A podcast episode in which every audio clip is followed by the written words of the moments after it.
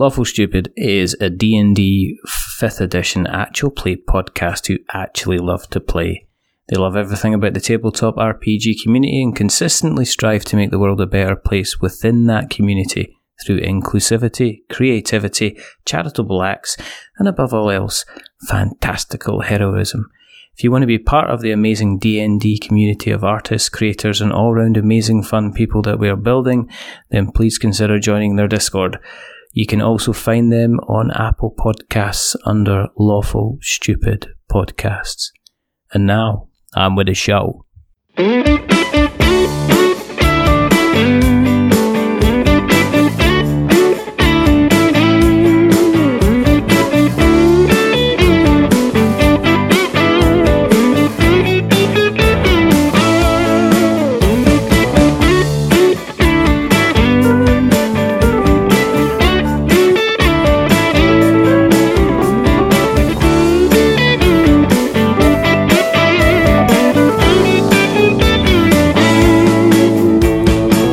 Welcome to another episode of We're Not Wizards. My name's Richard. I'll be your host for February.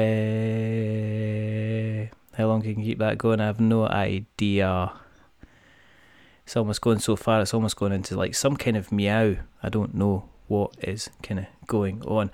It's a clash between maybe a cat and maybe some kind of, I don't know, some kind of fight going on, some kind of fight club. If you're going to do some kind of fight club, would you just bring a cat to a fight club or would you want to bring something else? Maybe something a bit more metallic, maybe like a robot. There's only one thing to do. How am I going to find out more about this? How am I going to discuss? Who am I going to discuss it with? So, joining me from Needy Cat Games, I've got James Hewitt. He is here to talk about Robot Fight Club, which is coming to Kickstarter very, very soon. How you doing, James? You well? I'm doing great, thank you. That that was a masterful bit of segue in that intro there. That was fantastic. You can tell you're an old hand at this.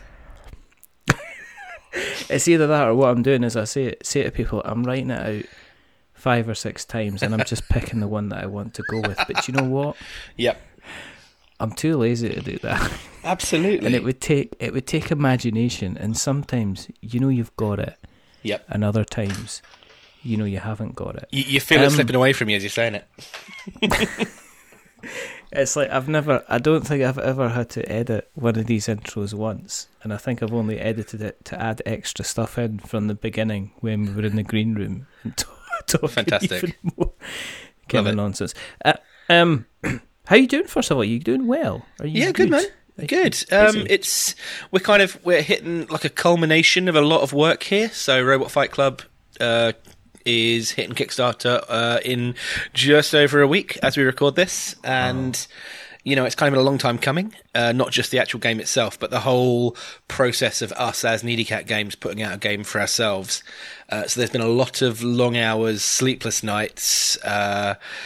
You know, it's been I, I've- I've not really had time off in about two years, uh, so I'm either going completely insane or I'm about to evolve into a higher form. I'm not entirely sure, but either way, I'm excited for next week. It could be the case that you're just imagining you're on a podcast at the moment, and it is actually a proper Fight Club moment.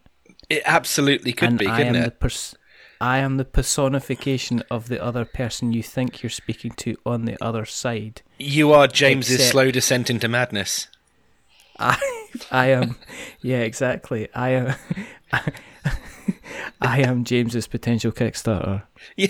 you know, um, you know, but that that kind of thing. But um, no, I can understand that because you, am I right in saying like, well, I'm not going to say I'm right. I'm saying because like that would be lying because Sophie's been on the show, so anything course. that I'm guessing is a case of whether or not I'm remembering or not.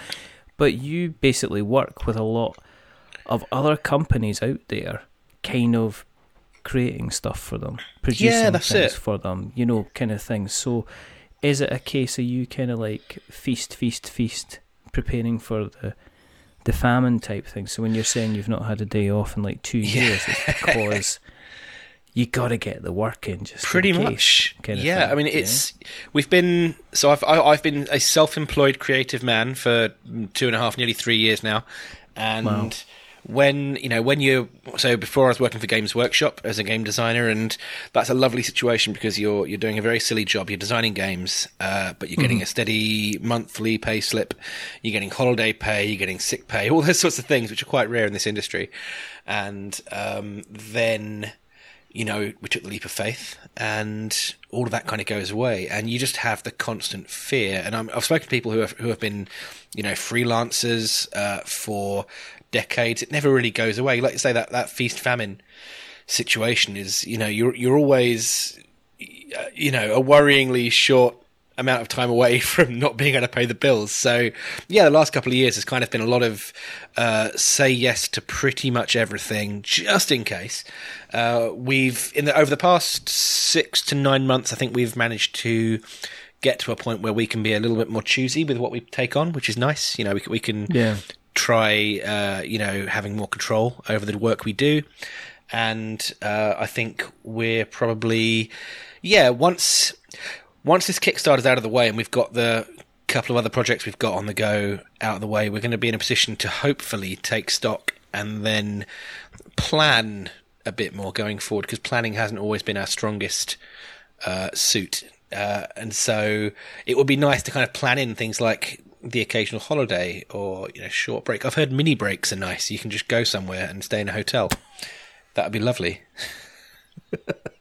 You don't have to go somewhere with no internet access. Oh, 'Cause, I mean, that's the absolutely. thing about being always Yeah. kind of online. Yeah, I um I, I removed my work email account from my phone. Uh, got rid of the the work Facebook because I've I've got a face a work Facebook and a normal Facebook, and uh, which I, I don't really use the normal Facebook anymore apart from showing uh, photos of our daughter to family on the other, other side of the country. But um, yeah, like so, uh, you know, I went through a whole digital cleanse kind of thing, just turned it all off, and then it's it's gradually crept back, just because oh, oh actually I need to go on my emails to do this, and you know, once it's back on there, you don't turn off, and yeah, it is it is difficult to switch off because when you are working for yourself, especially with, I mean, you know, Sophie and I have, you know, we're, we're a couple. We, we make no secret of that. We've been together for about 15 years now. When you live together, you work together, you don't ever really switch off. You'll just have a chat over dinner, which turns into a chat about, you know, manufacturing or fulfillment or something.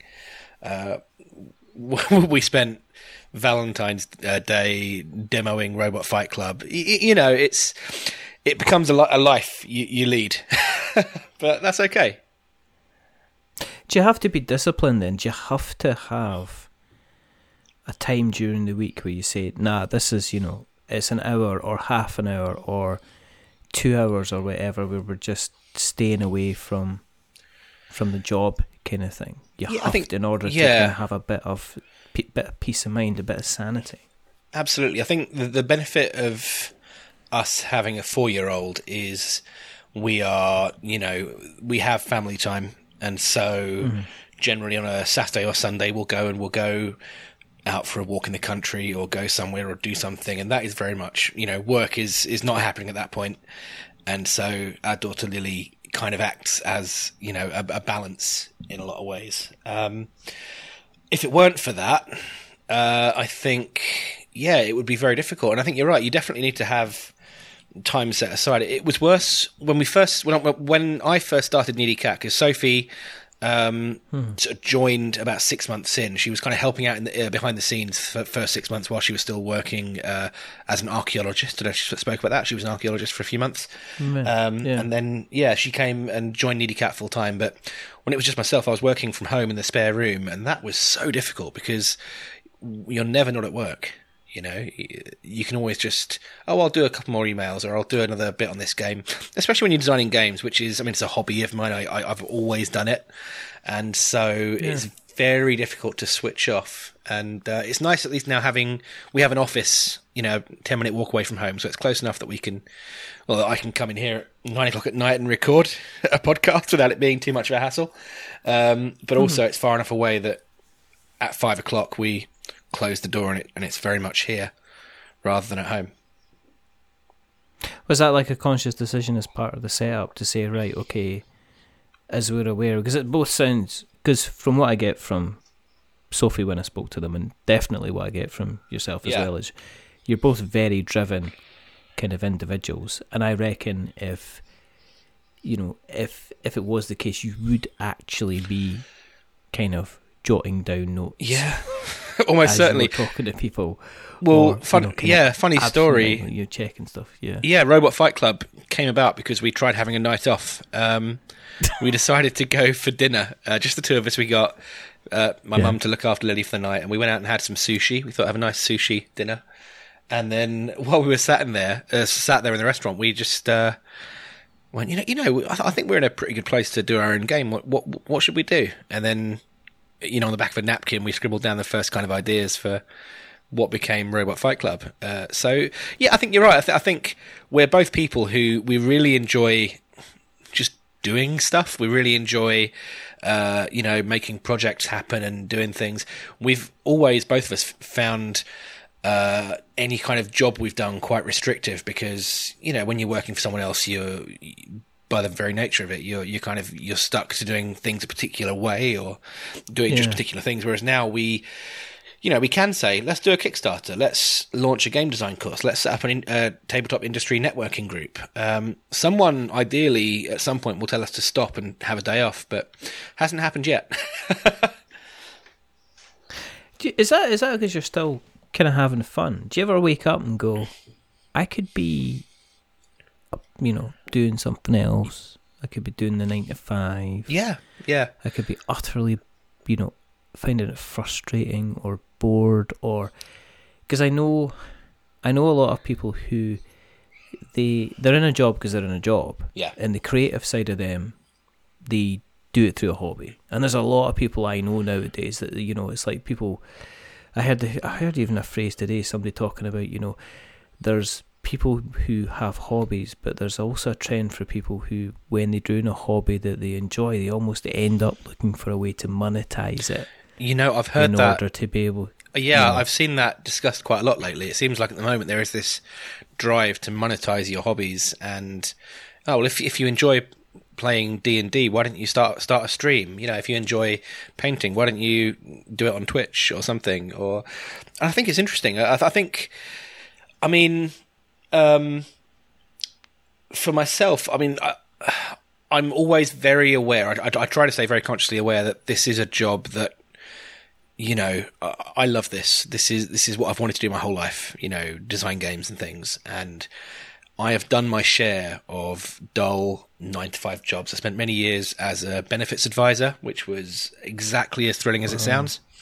And uh, I mean, when I was doing that, I was doing a lot of writing in the evening because uh, the the day job was just there to pay the bills, and the whole way through the day, I'd be just kind of jotting down ideas in a notebook, then get home and go and do writing. And uh, so I've I've done a lot of that, and you know, as soon as we, I started doing this, when I started doing at Games Workshop, I kind of made a promise myself: if I ever start taking this job for granted, uh, I need to sit up and take a real, you know, take stock of the situation because I've done much worse things.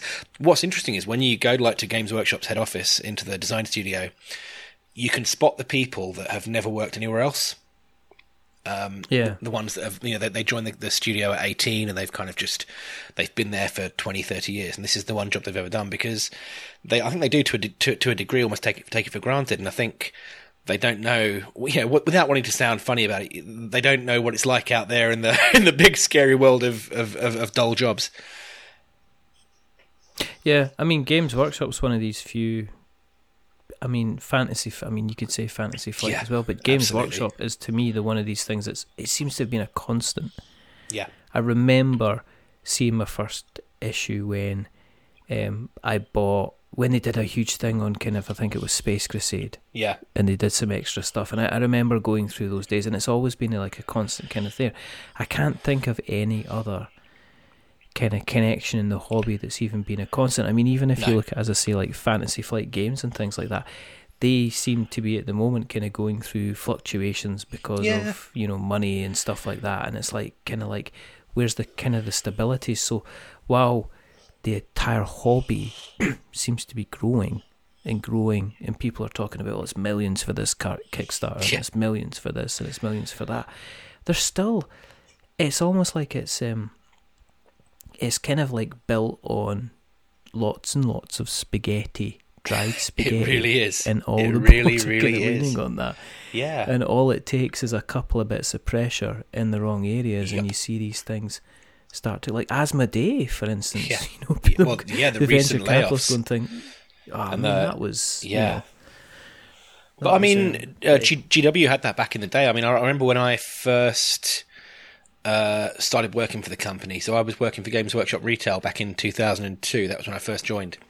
It was when it was in the middle of uh, Lord of the Rings, and they had the kind of part work magazine out in WH Smith's, you know, with it was just pulling people in. So we had more Yeah. customers coming in than we, we knew what to do with. And the company made a load of money and there was a huge kind of bubble. If you look back at the the share reports from around then, there's a huge spike. And then the moment the Lord of the Rings film stopped coming out and that was no longer the flavour of the week, it, it popped and it you know it, it dropped off massively. And there were pretty hefty staff layoffs around then. Um, I know a lot of people who who lost jobs, um, especially around head office around that time. Also, there was um, massive scaling back in the retail side of things. That's when the the infamous Games Workshop one man store model uh, came Yeah. about.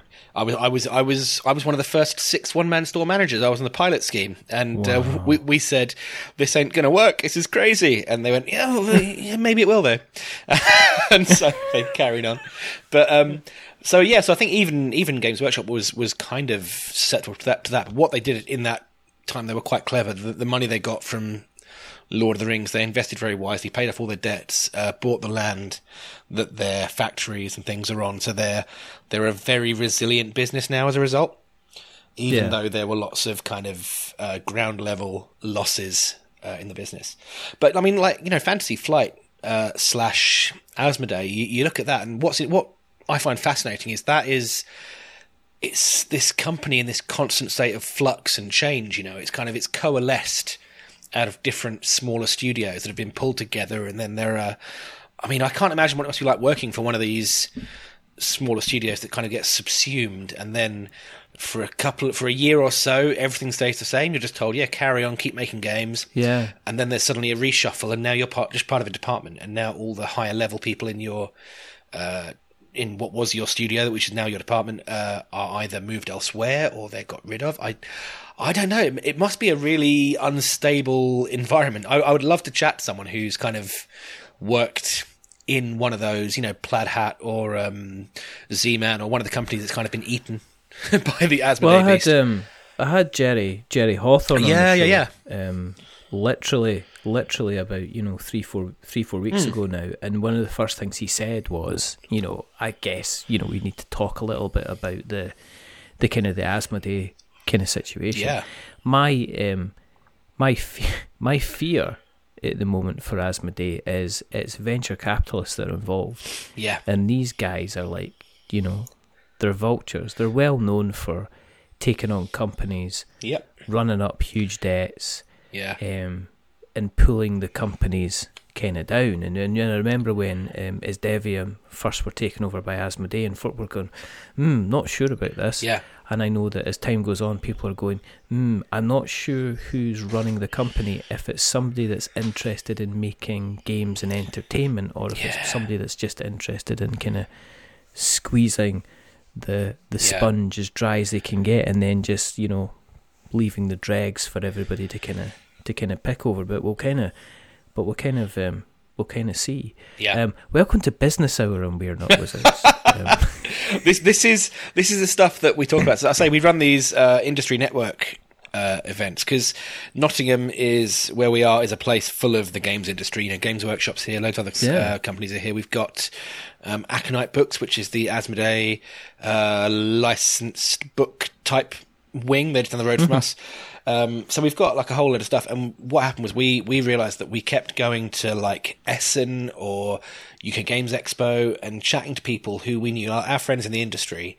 We'd chat to them for five minutes and go, "I'm so sorry, I'm really busy. I've got to get going," and we wouldn't see them until the next show. And we all lived Yeah. within like 10 minutes of each other and this, this was ridiculous so we were like we need to come on we need to organize something so we just started getting together and having drinks and things and now we have like a monthly uh, coffee morning a monthly social we've got other events that we do as well around that but this is the kind of chat we have. We just sit around and talk about really dull, like business stuff that no one else would care about. None of our friends would, for a moment, want to sit and talk about the structural fluctuations in Asmodee entertainment, you know. And yet here we are. I, uh, you know what, I, the one of the, not the, the recurring theme that I see again and again and again in me talking to a lot of designers and kicks people who are running Kickstarter projects yep. is that um, they're standing on the creative tracks and then they get hit by the business yeah, train. Absolutely. Because they, yeah. Because they all of a sudden realize it's like, oh, I've got to make this official and yep. I've got to get myself an accountant and uh, yep. oh and then I've got to look at tax returns and I've actually got to try and work out how to do shipping, and I think yeah. that kind of I think it's one of these things that uh, because it's still and there's you know obviously there's there's there's there's a CMON of this world and yeah you know there's Mantic and there's you know all these other guys involved in Kickstarter Kickstarter and they know what they're doing and they just get it sorted out and everything like that but then there's other people I see it again and again and again where they have to put out the kind of the you can tell that they've just realised they've now got to shell out yeah. an extra couple of grand where they didn't realise they've kind of got to get it before. And I'm wondering if people are having enough discussions about the business side of Kickstarter yeah. on a regular basis to make sure people are informed. I think possible. you're right. It, it's it's a thing that we really try to help, like with our local uh, you know gang we try to make sure anyone who's doing a kickstarter we take them to one side and say have you considered this and this and this we've got some people locally who are really good so uh, chris palmer who used to run the Kickstarters at Mantic, i think in the top like 10 highest grossing uk board game kickstarters like six of them were run by him um, mm-hmm. and he is local he will happily sit people down and talk them through their, their, their stuff you know and I think it's it, like you say, it's absolutely vital because there are so many pitfalls. You know, things like import tax. People just don't think import tax is a thing. You know, when when you go and get your game made overseas, you bring it over here, you've paid all your money, you think you're you're okay, and then it hits the yeah. ports, and suddenly you have to pay a chunk of money you didn't think you had to pay, and we've seen that kill projects, and uh, yeah, it's it is it's full of pitfalls. I mean, Kickstarter is a fantastic thing. You know, it has done so much for this industry. The industry wouldn't be where it is now without Kickstarter. I guarantee it. But it's it, it it's a wild horse. You know, you can't just l- jump on and assume you can have an easy ride. You've you've got to know how to play it. Uh, by the way, I'm I'm feeling the hubris as I'm saying this. You know, launching a Kickstarter next week. I'm sure these words are going to come back and haunt me later. So keep this recording. we are gonna, you know, this is none of this is going to be edited out. Absolutely, is, I'm gonna. What is going to happen is that um, Sophie is going to get her own particular copy of this, and I'm just going to send her a little edited yep. MP3 that she can then play. Yeah, sounds about right. Yeah, from a phone. Yep. Or any location. Just while looking at me. anytime. I'm going to do a tweet. Yep. Cut it down at you in it and then Sophie can just repeatedly retweet it. That's perfect. Yeah. With your name, and just say, "This is remember. This is what you said, dear." Yep. Yep. I can see and it now. She'll, she'll, she'll use the she'll use the kind of the D the D word. Yep. Um, Jake, there's a market then for for kind of like actual business business services, business analyst services, kind of financial services to be jumping in, or are we still at that point where people are kind of getting about on their their bare bums as far as money goes? I think it's a little bit of both. I mean, one of the things that I keep hearing from people in the industry, especially the last month with you know uh, self assessment tax return season having just just gone past this, is trying to find an accountant who understands Kickstarter is quite a challenge because Kickstarter is a, a weird beast. Uh, a lot of people don't quite know what to class the uh, the, the, the the pledge money as, um, because there's all sorts of stuff like is it an investment, is it an income, etc., etc. Um, and so I'm, i think the thing is, this industry has a lot of weird quirks and a lot of uh, kind of best practice type knowledge. So things where people have just shared the correct way of doing things, the best way of doing things, which might not be in any way right. So, I mean, I, I would love to see some people step up and say, hello, I'm a person who has experience in the tabletop games industry. I know how Kickstarter works. I know how fulfillment uh, works. I can help you make your business work. That'd be fantastic. I mean, that yes, please. Basically, get get in touch. Yeah. yeah but it's budgeting and that and actually paying for the services. That is like the that thing. well. I mean, Is yeah, it's it's trying to uh, yeah, it's it's the old thing. You know, you know, accountants pay for themselves, but convincing a small business that that's the case is difficult um, because they have to put the money down initially. And I think the same kind of thing is going to be true here, where you know, trying to convince uh, a small, you know, one to five person business that they need to spend a couple of thousand pounds on someone to help them, you know, shore things up and make everything nice and watertight and future proof. That might be tricky. So, Yeah. yeah. No, absolutely. No, absolutely. Absolutely. Um, in terms of yourself as a person in the creative side of things, are you always moving at like a hundred miles an hour with terms of thoughts and stuff like that? Are you, or are you quite methodical? Because I know, I know of some people who are creative people who, you know, you could say the word, you know, um, mechanical banana tree, and then they would go away and they would come back with kind of ten ideas Yeah. revolving a mechanical banana tree, or are you the type of person that says, well, "Hang on," and you stop and then say, "Right, why are we even looking at this in the kind of the first place?" You're quite methodical because you've got a, you've got a hefty, healthy CV with regards to projects that you've been involved in, and it's a case of a looking at looking round down them and going, "I'm so." I'm envious of the type of imagination and obviously the work ethic that you must have put into this because this is this is because imagination can only get you so far Yeah. you must have a hell of a work ethic in order to kind of be able to kind of take something from an idea and then turn it into something which people are like not only saying yeah I'm going to buy this but they're also going on the other side and saying look I'm I'm actually enjoying this Yeah, I I I wish I was more methodical. Um, I, I I'm I'm not at all. I I am amazing at setting up systems and schemes and Trello boards and Kanban boards and various different you know productivity things. And I've I've tried Pomodoro and all the different things there are. I wish I had systems that that could keep me in check because no, my my brain takes off. It's like someone lights a rocket. If someone sa- says an idea and it and it grabs me, uh, I've had to pull over the car while driving before so I can scribble down notes. Uh, because an idea suddenly hit me out of nowhere. Um, many, many a time. I mean, I, I don't know if Sophie actually mentioned this, but the number of times we'd be driving somewhere, and Yeah. I would make us pull over at a services so that we could buy a notepad and pen because I had the, the the next big idea for the next thing I'm working on. Um, I've got notepads full of scribbled, half-formed things, which I, I will immediately forget until a year later. I need a bit of paper and I find the notepad. Oh yeah, that's a cool idea. I should use that in something. Um, but yeah, it's it's it's funny that like you mentioned the whole you know quite a big CV of games.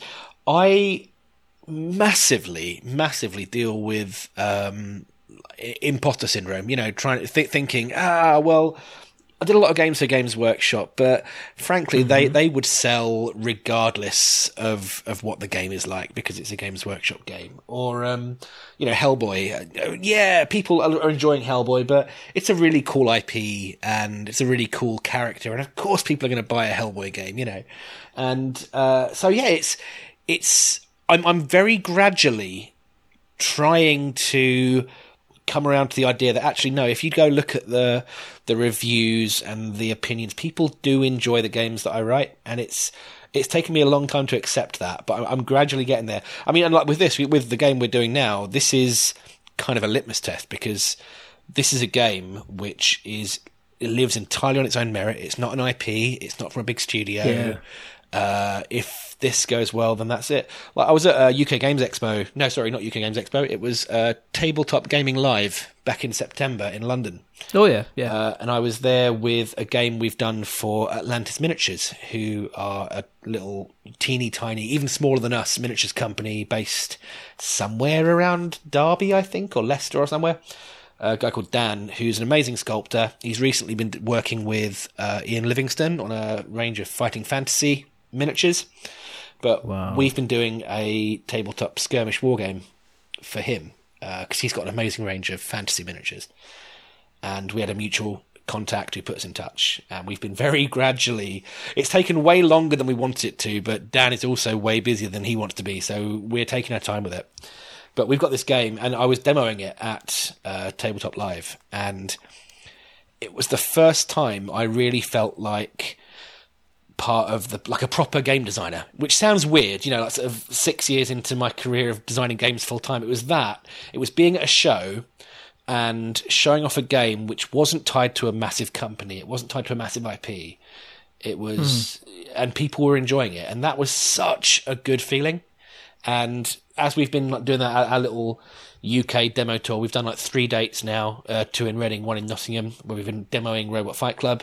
Watching people enjoy that has been, again, so gratifying because it's a game which has no, uh, it, it- you know, it, it, just stands on its merit. It's not a game that, you know, is based on anything else. And so watching people genuinely enjoy it and want to play it again finally it feels like oh actually maybe I, I should do this for a living maybe this is the thing I should be doing you know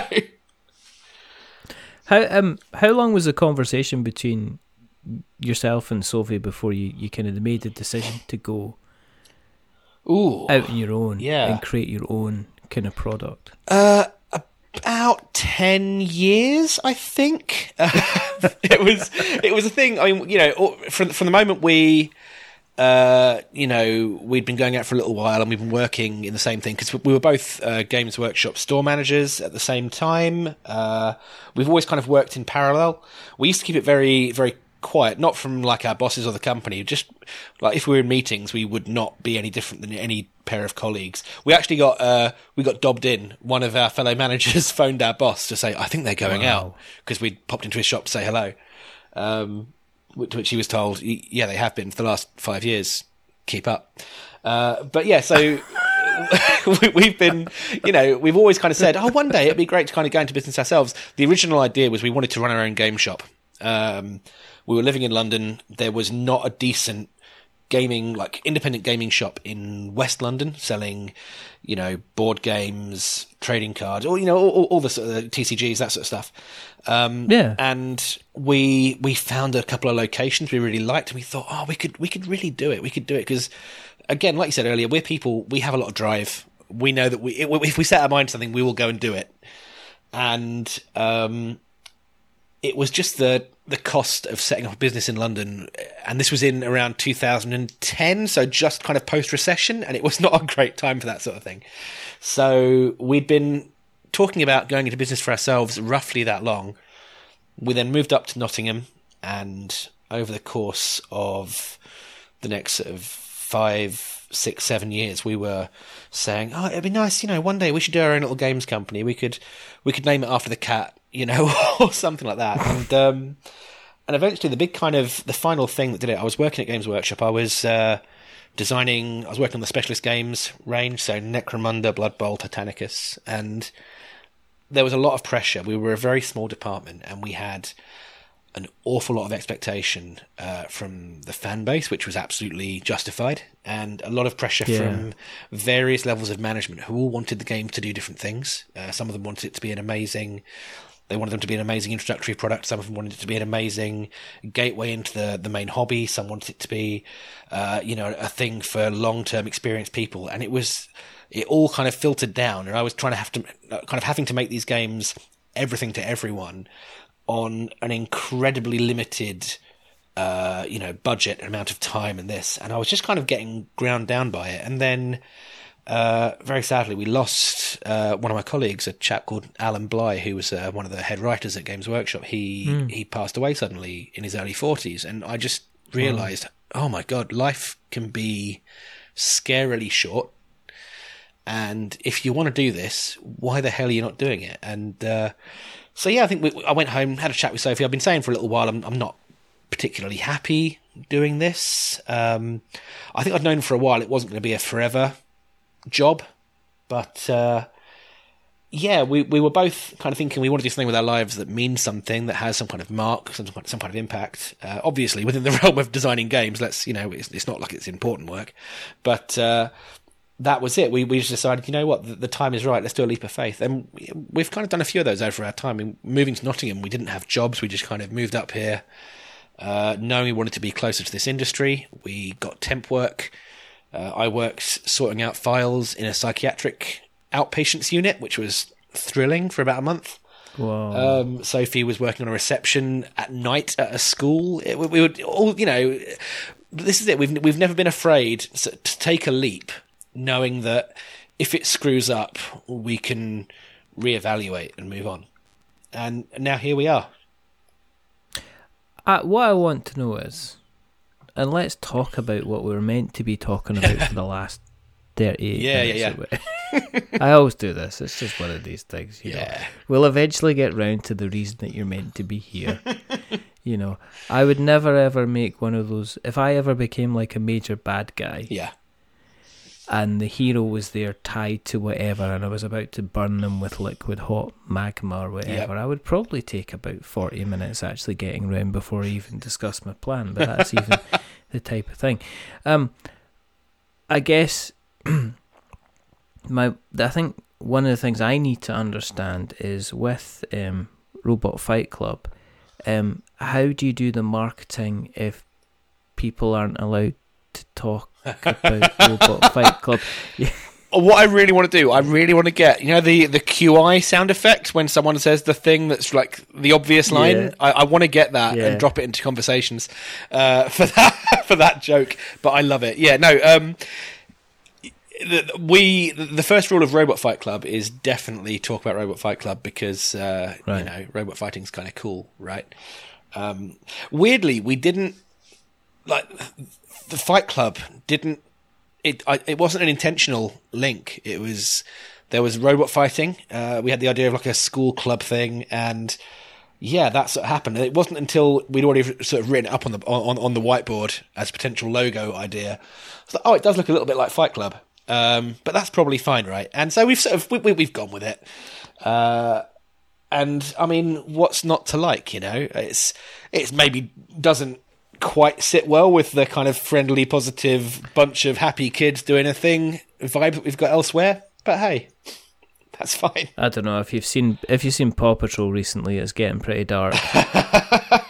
I've got like significant questions about Paw Patrol. Who is funding the Paw Patrol? And where are the real emergency I mean, services? I would just like. I mean, I mean, is this where we are? I mean, this is a dystopian future.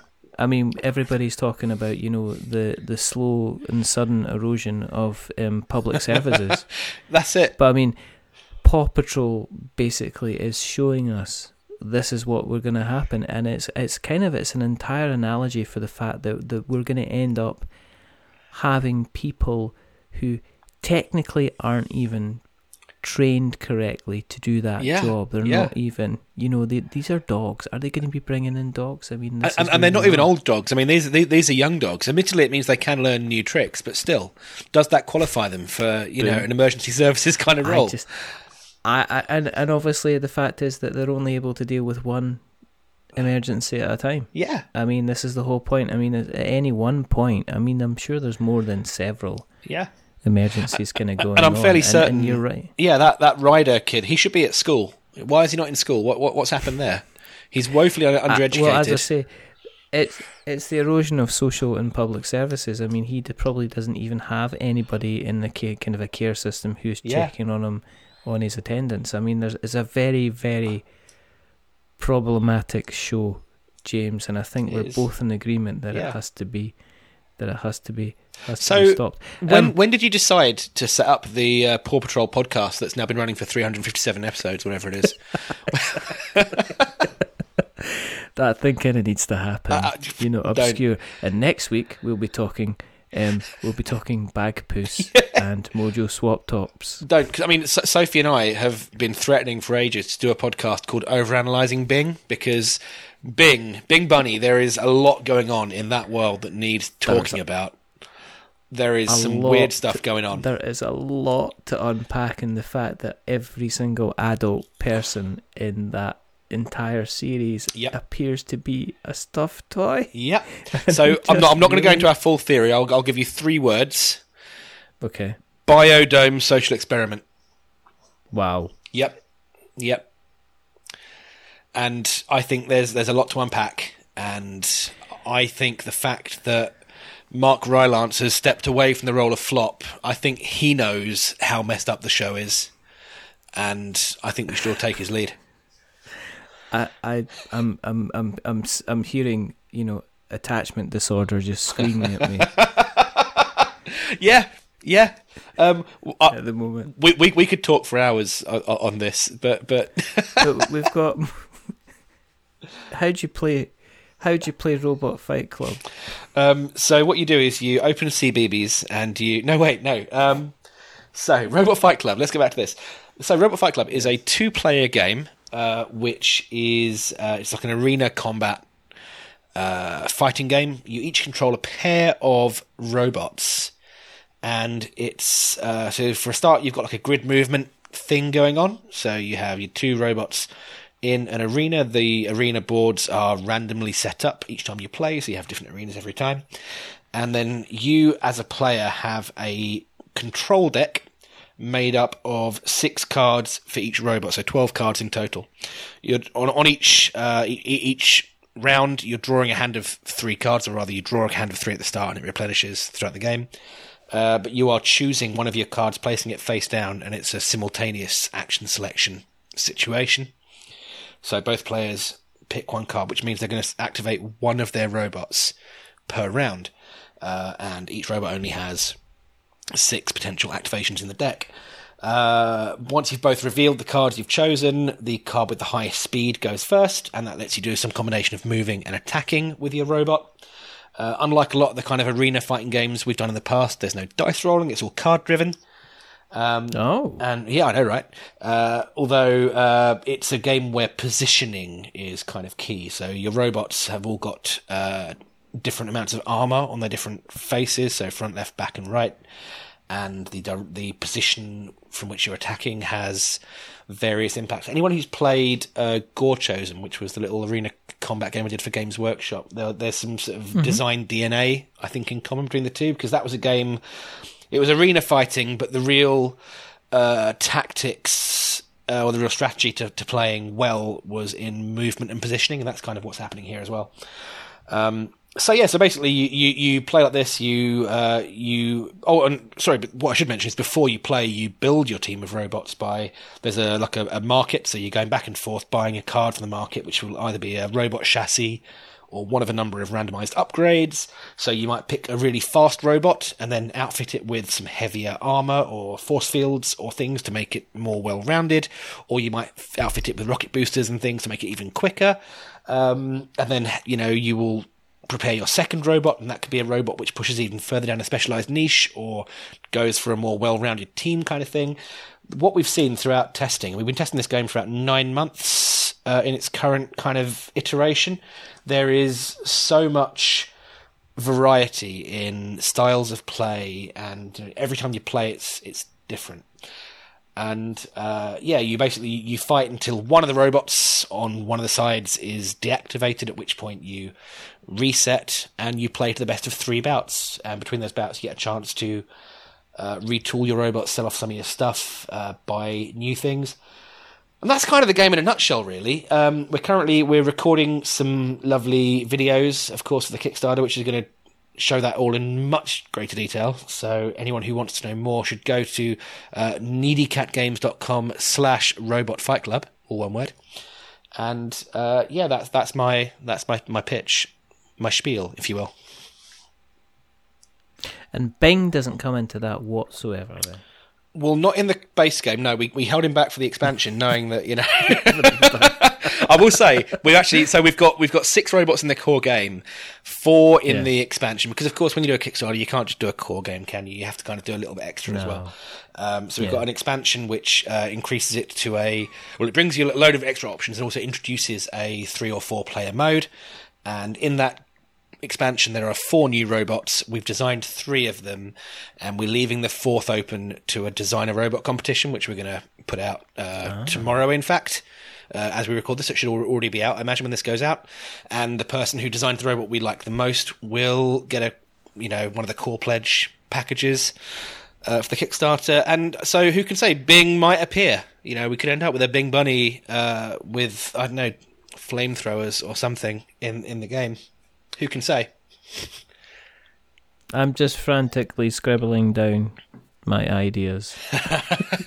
like As my, is the correct my- thing to do. my long-eyed ears. Um, what kind of are you in terms of with you with your situation before and your situation just now? Is that you've been working with um, with properties that already have a route to market, whether that be kind of Hellboy. I hmm. mean, the Kickstarter was already planned. Has there been a different approach for you to say, well, actually, we need to get the word out there, have people interested in and kind of start to market to that? And has that been for you, and for both of you, a new set of skills that you've had to learn, or were you aware of how, kind of, you know, how Yeah. how other campaigns have been run? It's kind of going back a little bit to stuff I used to do. So before I was designing games properly, I was uh, I was the community manager for Mantic Games. So I used to do all of the kind of uh, marketing engagement, uh, you know, spreading news, answering Kickstarter comments, all that sort of thing. So I was never involved in the setting up of a Kickstarter, but the all the kind of running around and shouting about it from the rooftops. That was the thing I used to do a lot. So I've kind of been uh, borrowing from five year old knowledge. Although that said, in the last five years, so much has changed with how Kickstarter works.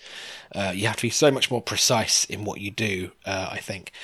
Uh, back then, you could put just about anything up, and as long as it looked vaguely competent, you'd, you'd be guaranteed to make a decent amount of money. Um, nowadays there's so much more competition. Um, one thing that, that if if we had our time again, I definitely would have started promotion a bit sooner. With you know, I know we've we've got a small following already, but we would much have we would have preferred to have got the prototypes tidied away in time, got it out to a, you know a dozen people to preview it online, all that sort of thing, way ahead of, of release. Um, and that's definitely been a challenge because the thing, in an ideal world, we would have paused everything else we're working on just to solely focus on this. Um, unfortunately, you know, bills need paying, food needs to hit the table. So we are still working, uh, on, well, currently two other projects. And, uh, I think, yeah, unfortunately, that has just eaten a chunk of time we, we would have liked to have devoted to just just spraying this far and wide. I mean, thankfully, one thing that is nice is because we have spent the last near well two and a half years working with a lot of people, uh, helping a lot of people out. Uh, doing a lot of things, generating quite a lot of goodwill. Um, lots of there's been quite a, a sudden outpouring of help and support. So people are kind of now uh, stepping up, saying they're willing to spread word far and wide. You know, um, give Yeah. us little shout outs and shares and that sort of thing. So fingers crossed.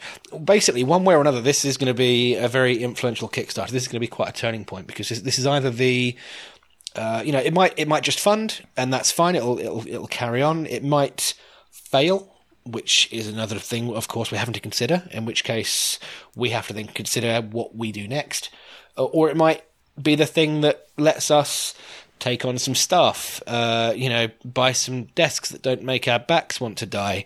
Uh, I can buy a computer so I can take my actual computer home again. Uh, y- you know, there's there's a lot of stuff. This so this is this is a really interesting time for us. This is like uh, I, I would love to buy some new shoes. you know, it's been a long couple of years. Um, so so yeah, I, I don't know. I, th- I think if I had my time again, as I say, I think we would definitely have done a lot of a lot more of a focus on marketing a lot sooner. But hey ho, here we are now. Uh, we'll see how it goes. It's so difficult to tell. It really is. So yeah, because so we've got no context. I was lit- literally speaking to somebody about um, um, well, literally speaking to somebody. That's so rude. I was speaking to Rob Sparks about Tinderblocks. Yeah, yeah, yeah. Um, which is Alley Cat Games. Yeah. And he's going to be going, What? You only speak to me roughly about 10 minutes ago and you've forgotten my name already. How dare you? You just cast me aside like some kind of used husk. Rob. The life of a serial podcaster. Yes, I did. Yeah. Exactly, exactly. But um, they rocked up with um, Tinderblocks and Kitten and released it on Kickstarter, and they were looking for, you know, I think it was about five or six grand, and Yeah. they're setting up at like twenty five. Yeah.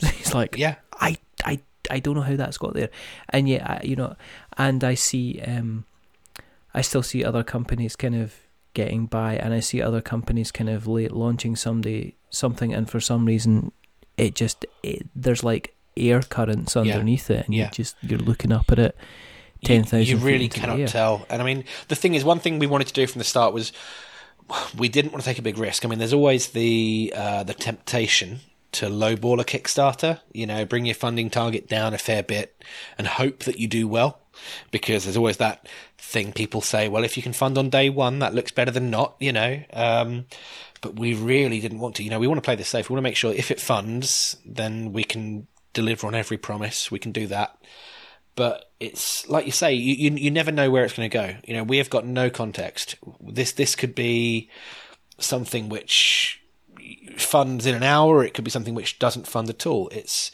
I won't lie, it, it's it's utterly nerve wracking. If I if I still had any hair, I, I would have lost it by now. But uh, thankfully, that, that that that's been gone for some time now. Um, what's going to be the price of um entry then? Have you got kind of um costings and things like that kind of all finalised, or is that still going through? Because I I know it sounds like it's like, well, it's it's going to be launching Yeah. very very soon. It's like yeah, but Anything I know people change. who have like rerun the figures Yeah. twenty million times Yeah. and then went, oh, we need to add in this, or oh, we can actually take this down a little bit. I. I am I am sick of spreadsheets.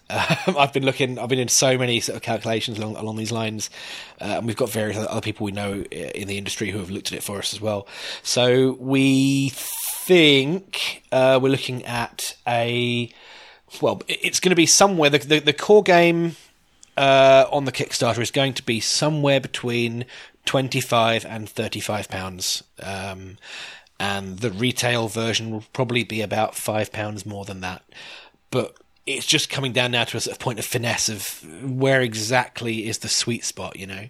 Because I mean, you, there are so many things. You have to look at so many different scenarios because with you know the vagaries of print runs and everything else. You know, if if your, your print run options are one thousand or two thousand, if you sell one thousand five copies, you kind of screw yourself. So you have to kind of cover yourself for those eventualities. I mean, there is an inherent risk in Kickstarter. Whatever you do, there's always a, it's a bit of a gamble.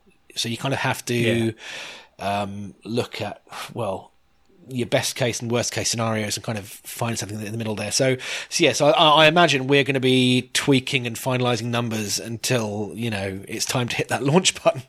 But for now, it's it's yeah somewhere around that sort of thing. I think what we're looking at is that that'll be the core game. Will be between twenty five and thirty five. There's going to be like a a core pledge, which is the core game. Uh, the expansion. We're doing a little second, just like a little card expansion, which is a nice little easy add-on thing.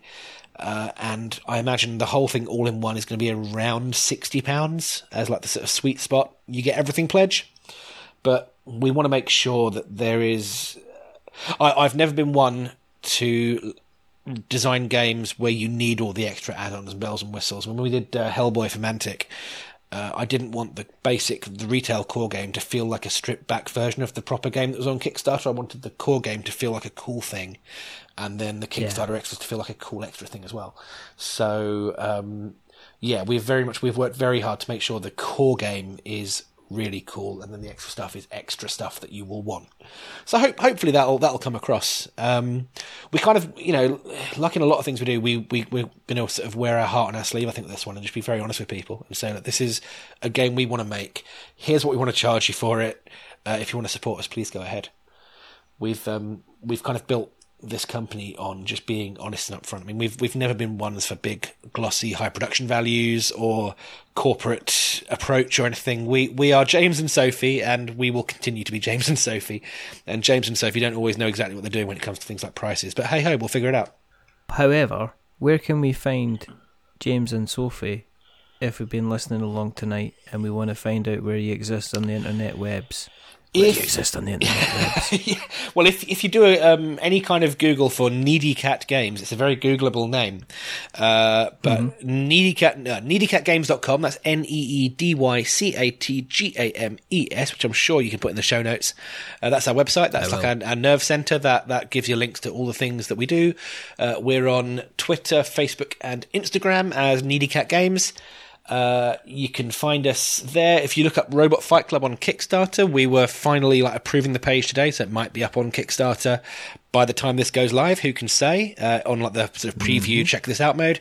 Uh, if you look on Facebook, there's a Robot Fight Club fans group which is actually quite a fun place to be. There's a lot of chat about the game already, which is nice. We've got people that have tried it out at the demo days. We've got people who are posting gifs of their favourite robots. I mean, what's not to like there? Um, but yeah, generally, if you look up Needy Cat, Needy Cat Games or Robot Fight Club, you will find us. I hope. Just don't just Google James Hewitt we will because you'll find all sorts. and we will make sure I'm not going to, and we will make sure that we put all of the links in the show notes. Lovely. So that you have got notes to show. Um, if you want to keep an eye on what we're up to, just go to the internet webs and search for We're Not Wizards, and you'll find us in all the different worn out places and faces, uh, but not people called Stacies. Um, and if you like what you've listened to tonight, then please go to the internet webs and uh, tell somebody about us, because that's how we spread. Um, I was going to say by skin to skin contact, but I've already said that. Um, by sniffing certain flowers, you'll find us as well. Um, if you like us a lot, you can go to the Apple Podcasts, and uh, we've been um, going about four years, so we think we're worth at least a four star wise. I think That's how it Um, works. maybe that is. Yep. well, if it's if it's based on the number of episodes I've done, I should have about 150 stars. Silly fool that I am. um, and uh, yeah, thank you very much. Um, but thank you very much, James, for for for coming on the show. I can only wish you the best of luck. Well, thank you. Endeavour. It's been it's been a lovely chat. I. I enjoy a nice rambly podcast. You know, I, I listen to a lot of rambly podcasts, and I, I enjoy being on them. So thank you very much. Um, there is only two more things to do. The first thing is to remember that we're many things, but we're not wizards. Are we wizards, James? we are not. No. All well, right. I, that's what I kind of expected. You know, anything else? that's good. Anything else? I'd be having I'd be having words. I- I, thought this was the the We Are Wizards podcast. Have I, have I come to the wrong one? Just um, stop now. I'll Um, stop. You can do a lot of damage with some good editing. and uh, the second thing is to say goodbye. It's, it's a goodbye from the rather wonderful, rather fantastic Mr. James Hewitt. Say goodbye, James. Goodbye, everyone. Thank you for listening. And it's a goodbye from me. Remember, stay safe, roll sixes, and uh, look, just tell everybody about Robot Fight Club, you fools. Until the next time, goodbye.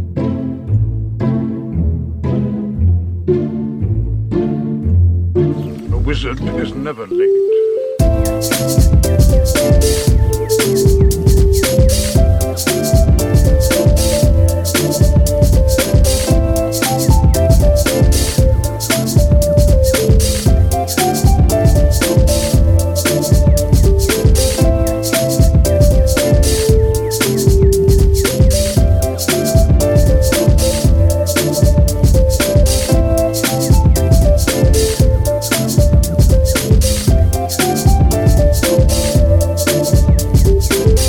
Nor is he early. He arrives precisely when he means to.